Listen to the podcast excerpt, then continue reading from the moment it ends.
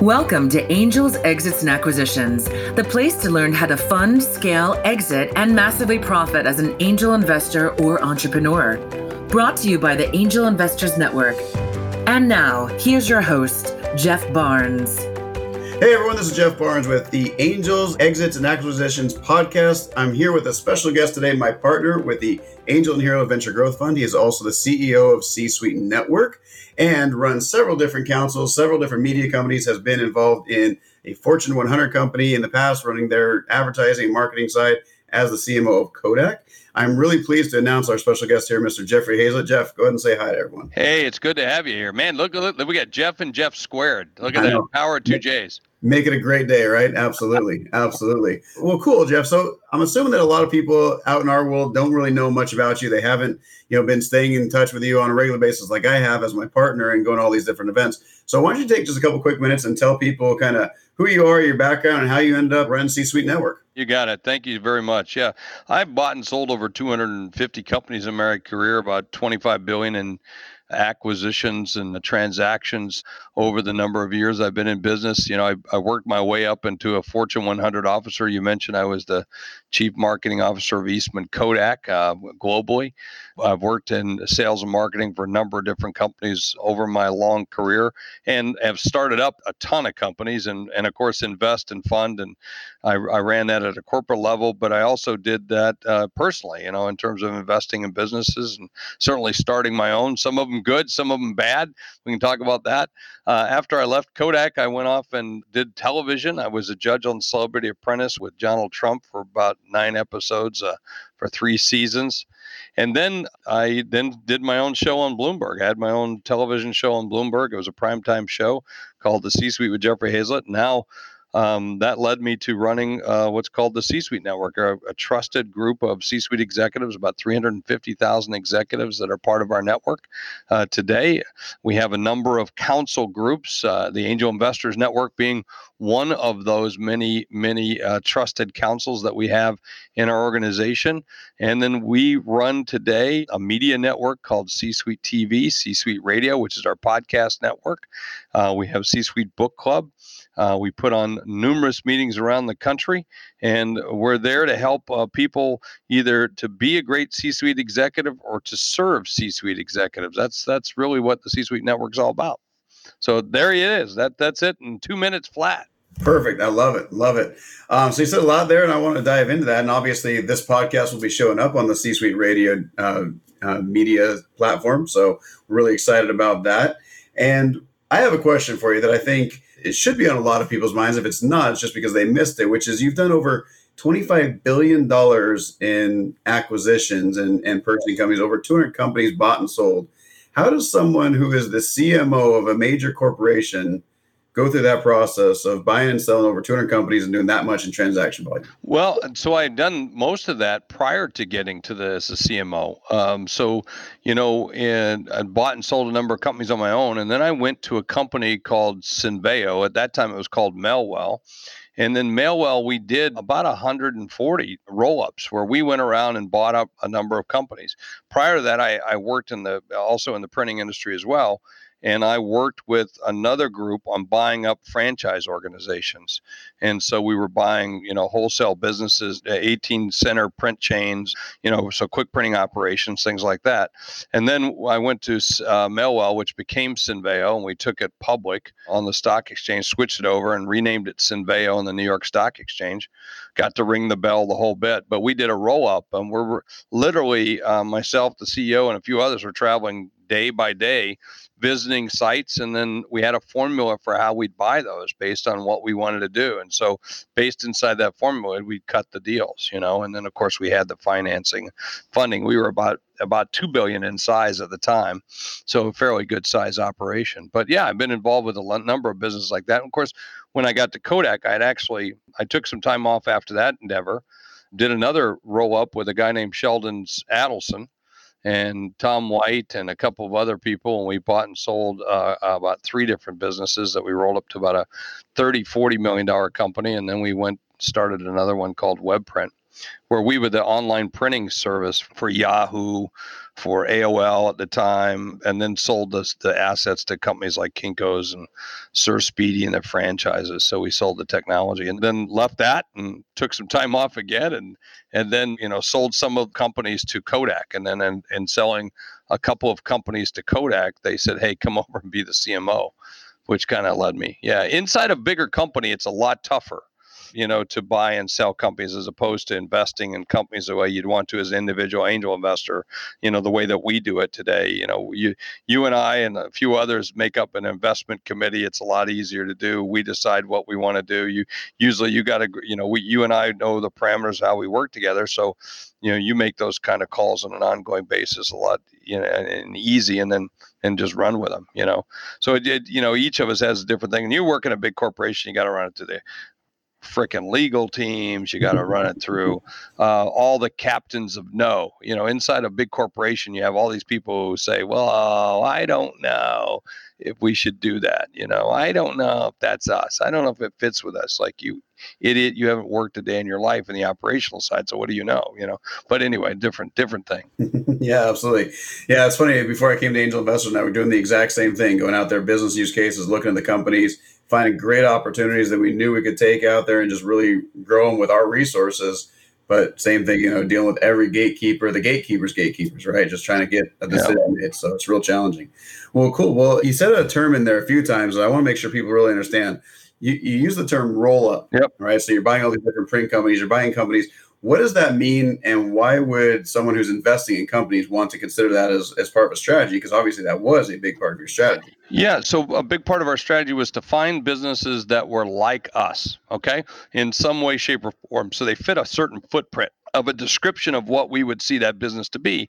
And then knowing what that was it fit a template for us. And then so then we could go find similar ones like that and then just literally march across the united states and buy those or march across any geographical area or industry and buy them up. And so you you call it it's a roll up. So you're rolling them all up into one big now bigger company. Because as you go through the mechanics of buying say 10 of them well, do you need 10 heads of marketing? Do you need 10 heads of sales? Do you need 10 accounting you know systems? Do you need 10 uh, telephone systems? Do you need you know all the things that you can ha- then have synergies of it? So the scale uh, really helps you. And if you put a zero behind that and it's a hundred well you can imagine the numbers that you're starting to talk about the savings that you can occur. Now uh, but you have to look at and say well but even those savings i got to make sure that we don't cut it to the point where it goes, you know, cuts and, and makes you bleed, right? Or cuts yeah. to the bone. So you you don't want to be able to do those things. So you've got to look at what's a good balance across uh, what you can really sell and you know and keep selling. So, but a roll up's a good strategy uh, even if you're rolling up one or two operations in your local market. So let's say you you you're you know there's only one or two of you in the industry, or one or two of you are the major players, and you're a software SaaS company or a supplier or something. That might make sense to do, and that's a good growth strategy, by the way. So you're growing through acquisition as opposed to growing through organic sales, and that's a, and that's what you're doing in a roll up. You're really growing first of all through the just the acquisitions now you're pulling that together now that look what you've done in one year oh my gosh then you put that with the savings then there should be a gap in which you can then service the debt and service that growth. And and then all of those synergies should then lead towards uh, increase in sales or why would you do it? Right. You know i really want to hit on that which is you grow through acquisition right? And we talk to a lot of c-suite people who want to become angel investors, or maybe they haven't really thought about it. And so they spend all of their time and money filtering whatever profits they have and taking that off the top and putting it back into their business. And we try to tell them that's not always the best strategy. Yeah, of course, when you're in a growth phase, you got to do that. But once you get to a certain level, you need to diversify your portfolio, right? You want to start investing so you have your money going to work for you as opposed to just into your business. But one of those strategies is through acquisition, right? Instead right. of putting money back into growing your operations or your sales team, you start acquiring other companies. So why would a business owner who is you know looking at profits in their company, why would they want to look at that an acquisition as a possibility? And you kind of touched on the economies of scale, but how does that fit into an investment strategy for a C-suite executive? Well, if I'm looking at it as an investor, I want to see high level growth, and I'd love to see double digit growth, and so I want to see growth not at all not at all cost but i want to see growth and i'm usually willing to fund the growth because growth leads to, to more uh, profits over time.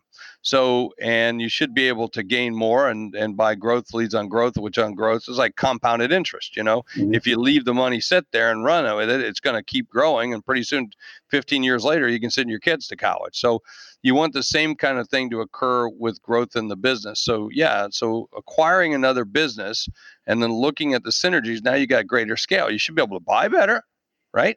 You should be able to get smarter people, right?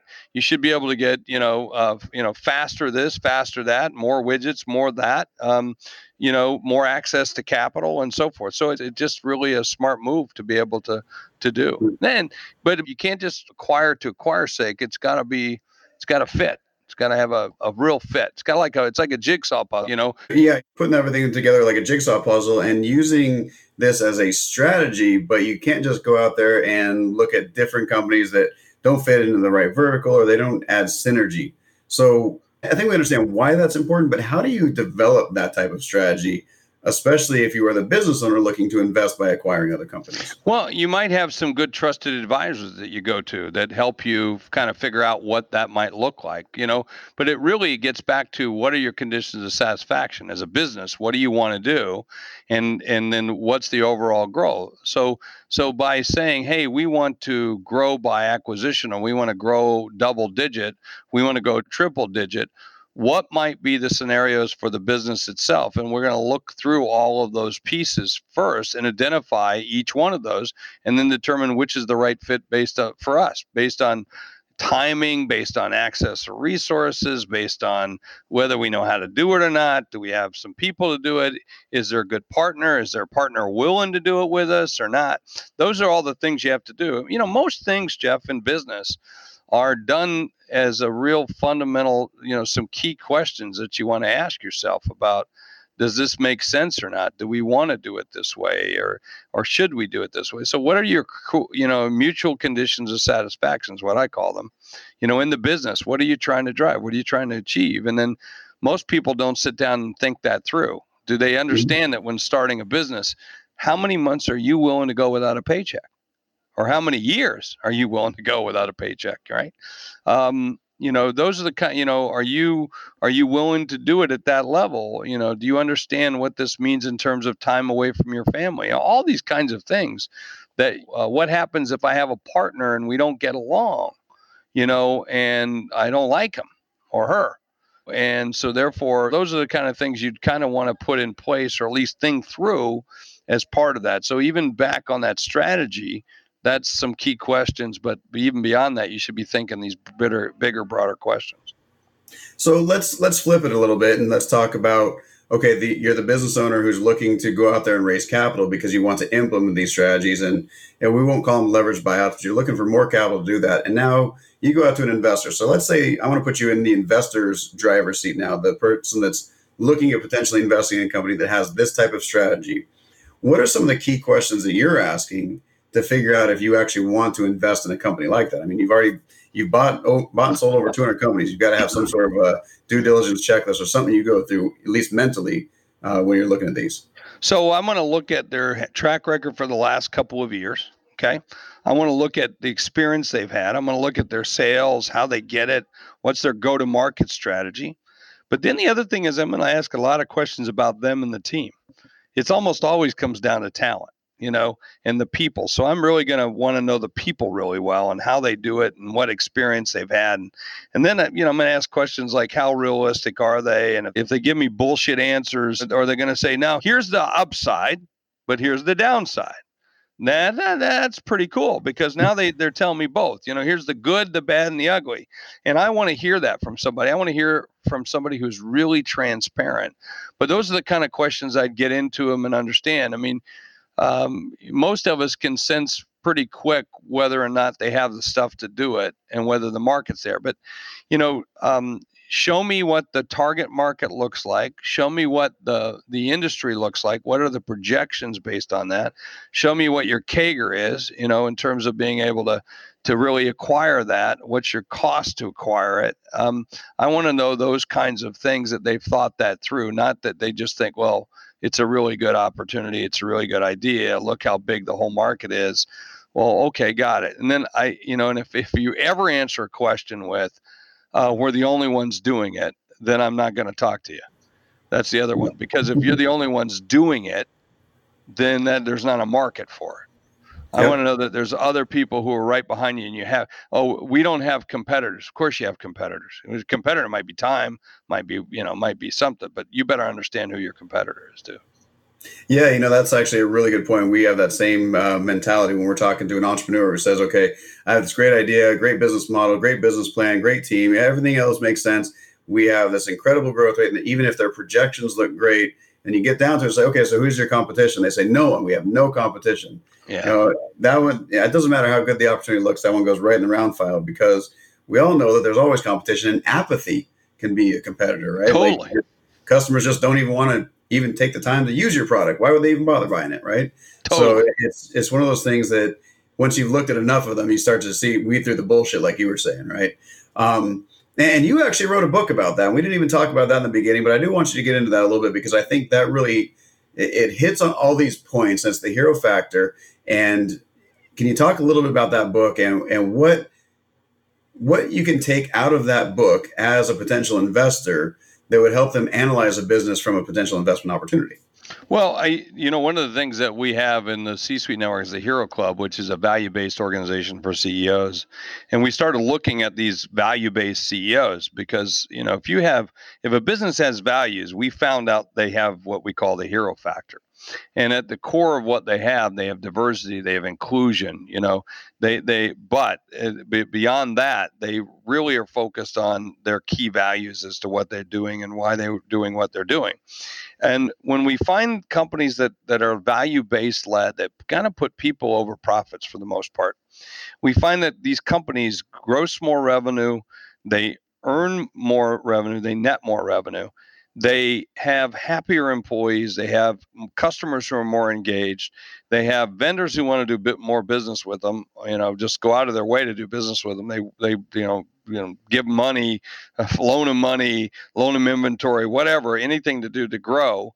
And then they you know when they walk through the communities people point at them and say well there goes a hero business and that they have what we call the hero factor and it's it's a pretty it's a pretty positive kind of uh, you know position to be in. So uh, I'm always looking for those kinds of businesses. You know, businesses that are based on values. No, that that no matter what, they have certain walk away values that they just say I won't do business unless it's like this.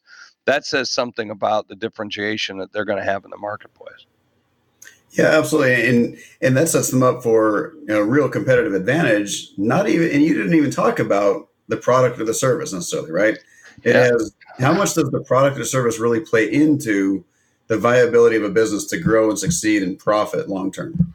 Yeah, you know, it's interesting. A lot of times, conversations that you know, one of the big mistakes that a lot of uh, folks looking for investment make is that they talk too much, and sometimes we're sold on it, but yet they want to keep telling me how good they are. They want to keep telling me how they do this or do that. You know, we have people who come to us with podcasts, or they come to us with TV shows. Well, I know from the numbers, I know from certain things that I can look at or hear whether they're good or not, but they want to keep telling me about it. And I like, quit telling me about it. You had me at low, you know? So um, a lot of times we do that. But yeah, we, it, if they have that hero factor, I mean, it's a pretty special thing. Um, and it has nothing to do. It has nothing to do with product or service. It has everything to do with integrity. Has everything to do with their diversity. Has everything to do with their inclusivity. You know, it uh, with the key factors that drive the values. And if they have those values, man, I'm signing up for them. I'm I'm giving them money because that that shows me that they're really good people. Yeah, absolutely. And it probably makes it a little bit more fun to hang out with them too. You know? Uh, yeah, without question. You know, it's kind of nice to be able to walk into a room and you can take the armor off and know that the conversations are great conversations and you get a lot done. It's pretty cool. Yeah, absolutely. So, you know, we're we're partners together on the Angel and Hero Venture Growth Fund, where it's just a, just a small angel investment fund that we're looking at great opportunities, and we're always looking at that upside. And and when people hear us talk, we say that you know, as an angel investor, you could you know get a 10x, 100x, 1000x upside. Totally. But there's all this risk, right? And really they they don't believe the upside and all they hear is risk well there's always risk and there's always failure So, so let's just take those off the table. I mean, they're on, they're there all the time. So you got to know yep. that. Yeah. So, so what do you look at, and and how do you help people understand? Because you've done angel investing, you you've invested and you've bought companies that are you know still relatively new and and not proven in the marketplace necessarily, and still trying to find their way. So, what do you say to the people that say, "Well, why would I even consider this as an opportunity?" And you've done it quite a bit. Well, I mean, for us as an angel investor network and as an angel investor network fund and the Hero Fund, it's based upon the fact that we know a lot of the players that are coming in. I mean, we're seeing that. We've got a group of people who are looking at these businesses who who have an eye for this. We've done this hundreds and hundreds and hundreds of times. So therefore, by putting the money into a pool like ours, what you're doing is you're mitigating that risk because at least we are seeing the creme de la creme that doesn't mean it still won't fail. But you know, I can tell you here recently, we made an investment in a company, and they're already sending us back a check. Um, and it's all I think it's been what six months since we first put the money yeah. in these guys. So mm-hmm. we're seeing the money come back. Now we look for things like that so that we can continue to grow the fund at the same time we're bringing money into the fund but we're looking for businesses that have uh, a proven track record. Not so much the the business itself, but a lot of the folks that we see. This is their second or third time around, and they're they're good operators and they've done it before. And if they have a good track record before, chances are they can do it again. If you got a guy hitting home runs, chances are he's going to hit a home run again. You know, or if he's hitting good you know good singles and doubles, that's a good batter. He's not a strikeout king this is a good person. We we're going to bat. We're going to find those kinds of businesses. Then we look at the. You know, we've also have done our homework in terms of the marketplace, the due diligence, and not only that, we have a network behind us, Jeff. Right, that of all of these suppliers and friends and uh, people who, hey, you need you need a website, you need the back office, you need merchant accounts, you need this, you need that these are friends of ours. So that's what the that's the the compound effect of a network that you get to have um, with experienced groups like ours, or you know, or others. If even if it's not us, go find somebody else. That's why venture capital firms, you know, they're in the business of making money of doing the things they need to do to grow businesses, to find the next Amazon, to find the next DocuSign, to find the next Facebook or Uber or you know Airbnb. Imagine who would have thought 10 years ago people would buy money in, in Airbnb or do Airbnb. I mean, basically, there's someone that would sit in their home, you'd rent their home, your home out to them. They're sitting naked on your couch and you pay them money. Well, you know, there are people who see that, see the vision of that, and say, "Oh, this is a good business." Yep. So, so I want to distill just three quick points that I made uh, throughout this interview, which is, you know, first off, if you're an investor or even a business owner looking to invest and acquire other companies, develop a sound strategy, right? Have a good strategy, stick to your strategy, understand what your game plan is there. Uh, the second piece is to to really develop your network and develop your team and rely on them, right? Which I think we all we all understand that in, in the business world at least, but when it comes to investing, you, you hope that you can, but in this world of investing, it's a little bit different.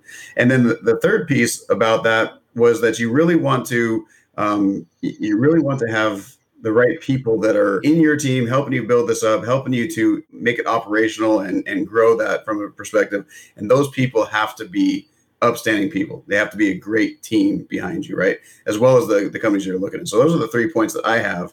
Um, and, and uh, anything else to add on that? And I have two other questions that are really uh, they'll wrap this out for us. No, I again, I think the other piece of it, I I really want to keep going back to is your condition of satisfaction to really understand, you know, e- even if you're investing in a company or into a fund, what are your own personal conditions of satisfaction for understanding you know really truly understanding that you're letting that money go and putting it in then you have a say in it you're still involved with it you're going to get updates you're going to be involved you know and you can also by the way become a, a cheerleader for some of those companies and help um, you know, help help support them, help push them, and do those kind of things. But really, what are your conditions of satisfaction? I think are awesome. Love that. Love it. All right, two two final questions to wrap this one out. And the first one is, um, you know, you you've done a lot in your career. You've had a lot of success. You've had a lot of, uh, I'm assuming, a, a, lot of failures, as most successful people do. Absolutely. Um, some probably more public than others. And, and a lot of people ask, okay, what was your your greatest success? What was the coolest thing you ever did? And I want to take a different twist on that, which is which success, which thing that you have done in your business career, your investing career that you're most satisfied with that, that you really feel it doesn't even have to be the biggest number or the biggest mark but what are the thing what's the thing that you are most satisfied with within your career so far You know, it's the things I'm doing now. It's the things I'm building with the C-suite network. It's the things I'm building with the Hero Network. It's the partnerships that we're doing with the Angel Investor Network. It's it's a way of saying I get to do things the way I want to do them because I can, and and that's one of the cool things about being an entrepreneur. I'm not working in a big corporate company where I have to take this or take this. Look, if I don't like it, I change it. I'm changing it. You know, if the bathrooms need cleaning, let's clean them. You know, if I don't want to invest in that company because I just don't like that guy, then I don't mm-hmm. have to invest in that guy. You know, and I think that's one of the cool things about being an entrepreneur. So it's the things I'm doing right today. I'm excited by them. It, and uh, you know, and you you mentioned failure. People always ask, "What's the biggest failure you ever had?" And I, I say, "I don't know. I haven't done it yet." you know, I mean, I'm gonna have. Well, I'm gonna do it. There are gonna be some woo- doozies. But uh, the same thing with success. I I don't. By the, you know, I don't I don't. I, I just keep moving on. Let's go do the next one, the next one, the next one, and that's really, I think, what real successful people do anyway. Is we don't always we don't always look at those things. That was just ah, we did that. That's good. Now let's go do another one. Now let's do it better. Yeah. And, and, you kind of answered my second part of this question, which is, you know, again, we talk about our biggest failures. Well, no one really likes to talk about our biggest failure. And like you said, we may not have even had it yet. Oh, I've had it. what, what's something that happened to you in your career that you at the time was just like, head between your legs, hated it, can't believe this happened. But in hindsight, now you're going, man, I'm really glad that happened to me. I invested in pheasant farming. pheasant farming. Okay, I got to hear that story. I tried to corner them. Listen, folks. Yeah, I, I actually did an interview on a podcast yesterday called "Your Worst Mistake Ever," and this was it. And it was I invested. The guy said, "Can you come up with?" It? I said, "Absolutely." I once invested in a pheasant farm. I tried to corner the market on pheasants till I realized there wasn't one. Okay. and I lost my shirt. I mean, I lost my pants. I lost everything. And uh, and I had to go borrow money to pay back my investment. You know, that's how bad it was. we had to pony up to the bar as an investor. And it was bad, and it, and I tried to corner the market on smoked pheasants and and live pheasants to send to hunters, but smoked pheasants that people would buy. And this was the days before uh, overnight shipping and things like that. So the pheasants would rot on the way to you oh, know, to, to, the person. and I had 10,000 pheasants who one night looked up into the sky during a rainstorm, opened their beaks and drowned. I mean, you know, imagine what it was like bringing in a bulldozer and burying 10,000 wow. pheasants, you know? So, the, so don't do that. Don't invest in pheasants, but invest in everything else. so don't try to corner the market when there is no market, huh? That's right. Well, and that I didn't do my homework. You know, passion, uh, passion. You know, people say follow your passion. Bullshit. You know, uh, follow your head, follow the smarts, uh, pay pay attention. Passion's great to get you in or get you interested, but don't let that be the the sole. You know, I didn't do my homework. Had I yeah. had I taken the pheasant and a smoked pheasant and shipped it to you, Jeff, and you got it and you said, Jeff, it's got mold on it. It, it took a week to get here you know, you know, smoked pheasant had to ship it by land back then. Now you now you you know put them overnight, and then you get fresh lobster overnight. You get fresh whatever, blah blah blah. You back then you couldn't do that. And had I done that, had I gone out and sold it, I would have realized it never would have worked, and mm-hmm. it would have, and that would have convinced me not to do it. So that's a great piece of advice for you too. Love it. Love it. Awesome. Well, we've been here on the Angels Exits and Acquisitions podcast with Jeffrey Hayzlett. I want to thank you, Jeff, very much for taking the time to be here today and, and sharing your wisdom and all your experiences. So thank you very much, um, you know, as, for being my partner as well and helping with all of this. And we're going to go ahead and put a link to your book in the show notes as well as your bio and everything else in the show notes. Anything else you want to just add before we wrap up here? Well, just I think it's great being a great partner of yours. The, uh, the everything that the Angel Investor Network does to be able to help entrepreneurs get off the ground and get connected to the right kinds of people has just been fantastic. You guys are a great partner, and we're glad to have a fund that we can invest in and find those right kinds of businesses through the pitch contest, uh, through the, the the way that they come through the system, how they come into the organization, the C-suite network as well. It's just it's great. It's a great partnership, and we've got some great people, and uh, we're just blessed to be be a part of it. Thank you. Absolutely. Thank you. And I think that's been a great interview. I really appreciate it. I really appreciate being a part of uh, your guys' organization as well. So, with that, I'm Jeff Barnes with Angel Investors Network. Thank you very much for listening to this podcast. And uh, make sure to go to angelinvestorsnetwork.com forward slash podcast to see the show notes. Thank you, everyone. Take care. You've been listening to Angels, Exits, and Acquisitions with your host, Jeff Barnes, brought to you by the Angel Investors Network. Remember to subscribe to this podcast on Apple iTunes or wherever you like to listen to your podcasts. Go to www.angelnetwork.com for tools, resources, show notes, and more, as well as our free training on how to become a successful angel investor and entrepreneur.